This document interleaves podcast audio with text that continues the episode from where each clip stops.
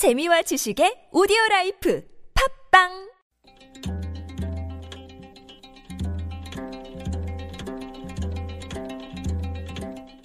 한문학자 장유승의 길에서 만난 고전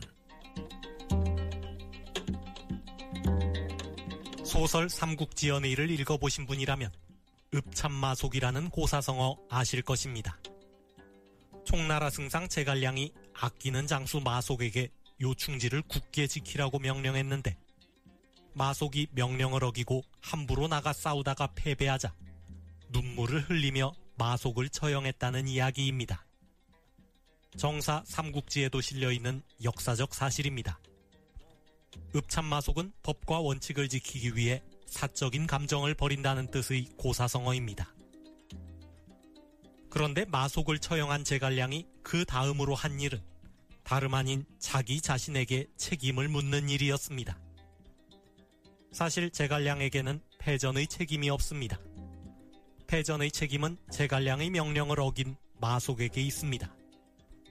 그렇지만 제갈량은 이조차 사람을 알아보지 못한 자신의 책임이라 하며 스스로 자신의 벼슬을 세 등급 낮추었습니다. 제갈량은 승상의 지위에서 물러나 한동안 우장군으로 업무를 보았습니다. 훗날 삼국지를 편찬한 역사가 진수는 제갈량의 이러한 태도를 순명책실이라고 평가했습니다.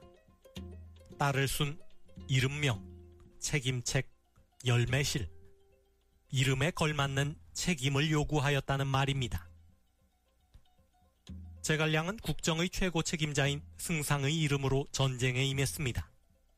따라서 나라 안에서 일어나는 일도 전쟁터에서 벌어지는 일도 모두 승상인 그의 책임입니다. 때문에 휘하의 장수가 명령을 어기는 바람에 겪은 패배까지도 모두 자신의 책임으로 받아들였던 것입니다. 이름에는 항상 책임이 따르는 법입니다. 제3당의 공동대표들이 총선 홍보비 리베이트 의혹에 대한 책임을 지고 대표직을 사퇴했습니다. 정치는 책임지는 것이라는 이유 때문입니다. 당대표가 제갈량처럼 현명한 인물인지는 잘 모르겠습니다. 의혹에 연루된 소속 의원이 마속처럼 아까운 인물인 것 같지도 않습니다. 그렇지만 대표라는 이름에 따르는 책임을 지는 순명책실의 자세는 책임지는 사람 없는 우리 정치에 시사하는 바가 있을 것이라 믿습니다.